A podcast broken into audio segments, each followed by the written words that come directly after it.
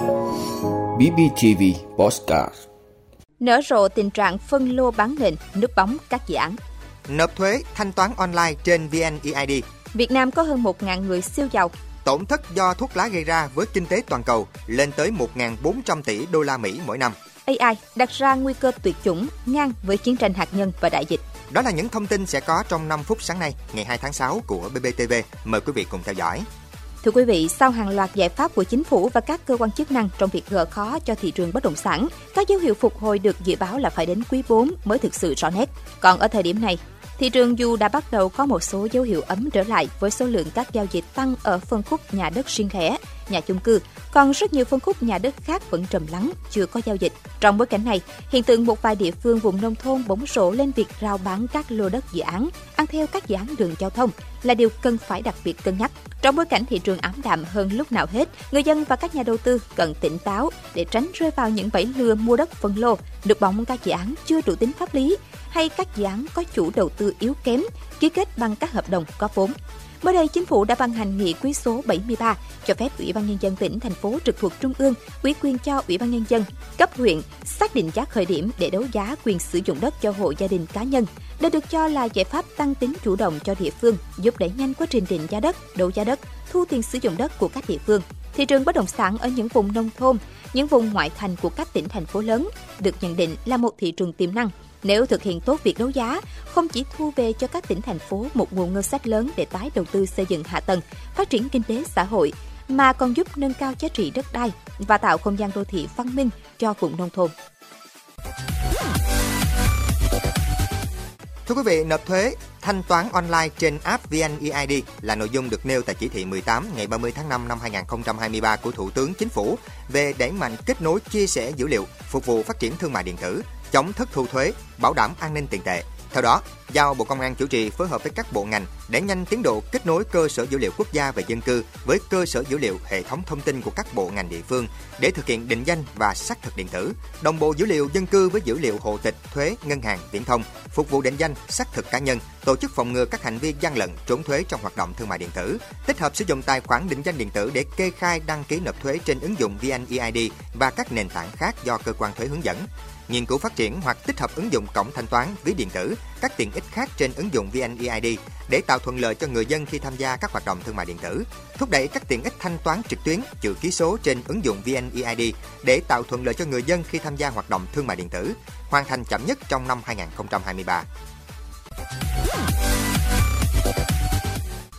Quý vị, theo bản báo cáo thịnh vượng của công ty Knight Frank mới được công bố, số lượng người siêu giàu sở hữu khối tài sản có giá trị từ 30 triệu đô la Mỹ trở lên tại Việt Nam đã tăng gần gấp đôi trong 5 năm trở lại đây. Công ty Knight Frank dự báo đến năm 2027, số người siêu giàu của Việt Nam sẽ gần chạm mốc 1.300 người, tăng thêm 22% so với hiện tại và tương đương mức tăng 122% trong vòng 10 năm. Không chỉ có vậy, số người giàu, những cá nhân có tài sản từ 1 triệu đô la Mỹ trở lên của Việt Nam cũng tăng 70% trong 5 năm qua và dự kiến sẽ tăng vọt 173% chỉ trong 10 năm từ 2017 đến 2027. Mới đây, theo danh sách tỷ phú thế giới năm 2023 do Forbes công bố hồi tháng 4, Việt Nam có 6 tỷ phú đô la Mỹ. Tại khu vực châu Á Thái Bình Dương, số người siêu giàu đã tăng ngoạn mục gần 51% trong vòng 5 năm, tính đến năm 2022. Mặc dù có dự đoán rằng mức tăng trưởng này sẽ giảm còn 40% trong vòng 5 năm tới, đây vẫn là khu vực dẫn đầu thế giới về tốc độ tăng trưởng phồn vinh thịnh vượng.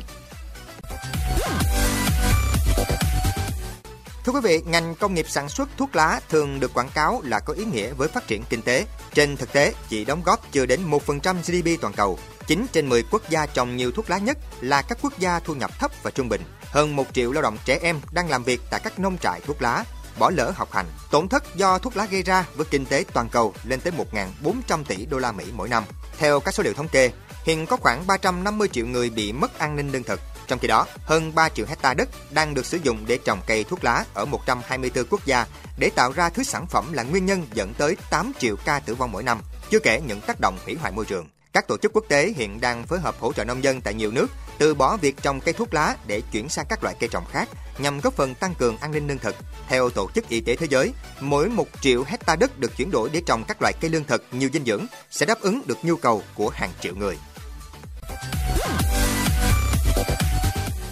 Quý vị, các nhà khoa học và lãnh đạo ngành công nghệ trên thế giới tiếp tục đã đưa ra cảnh báo mới về những mối đe dọa hiện hữu mà trí tuệ nhân tạo AI gây ra cho loài người. Họ cho biết trong một tuyên bố ngắn trên trang web của Trung tâm An toàn AI, giảm thiểu nguy cơ tuyệt chủng cho AI phải là ưu tiên hàng đầu bên cạnh các rủi ro quy mô xã hội khác như đại dịch và chiến tranh hạt nhân. Geoffrey Hinton, một nhà khoa học máy tính được mệnh danh là cha đỡ đầu của AI, người đã nghỉ việc tại Google vào tháng 4 để bày tỏ mối quan ngại của mình về sự phát triển thiếu kiểm soát của các công cụ AI mới, nằm trong số hàng trăm người ký vào bản công bố cảnh báo về mối đe dọa của AI. Sam Altman, giám đốc điều hành của nhà sản xuất ChatGPT OpenAI, Demis Hassabis, giám đốc điều hành của Google DeepMind và Dario Amodei, giám đốc điều hành của Anthropic cũng làm tương tự. Những quan ngại về việc các hệ thống AI thông minh hơn con người và trở nên khó kiểm soát ngày càng gia tăng với sự gia tăng của một thế hệ chatbot AI mới có khả năng cao như ChatGPT. Hơn 1.000 nhà nghiên cứu và nhà công nghệ bao gồm cả Elon Musk đã ký một lá thư vào đầu năm nay kêu gọi tạm dừng phát triển AI trong 6 tháng,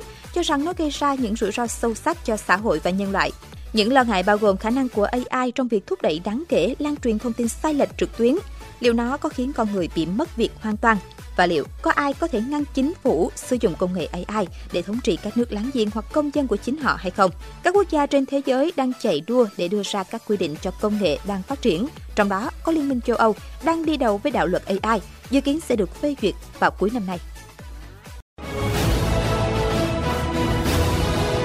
Vị đã luôn ủng hộ các chương trình của Đài Phát thanh truyền hình và báo Bình Phước. Nếu có nhu cầu đăng thông tin quảng cáo ra vặt, quý khách hàng vui lòng liên hệ phòng dịch vụ quảng cáo phát hành số điện thoại 02713 887065. BBTV, vì bạn, mỗi ngày.